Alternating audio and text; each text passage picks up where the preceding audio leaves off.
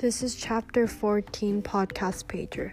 My first analysis is that in Von Thunen's model, market gardening or truck farming are is closest to the market because they are perishable items, so they need to be transported quickly before they go bad.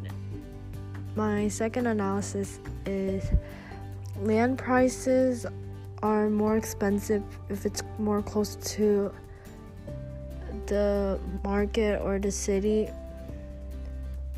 because the transportation cost is less. So, the other way around, the land would cost less if they're farther away because transportation costs costs more for them.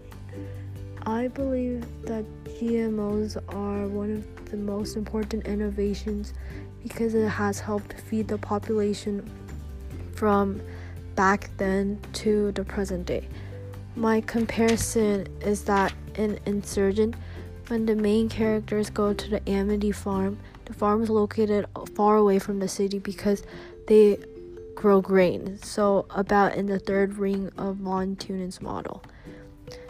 My book cover would have Von Thunen's model, different types of landscapes and climates such as isotropic land, mountains, um, like anything representing tropical climate or dry and hot climate like deserts.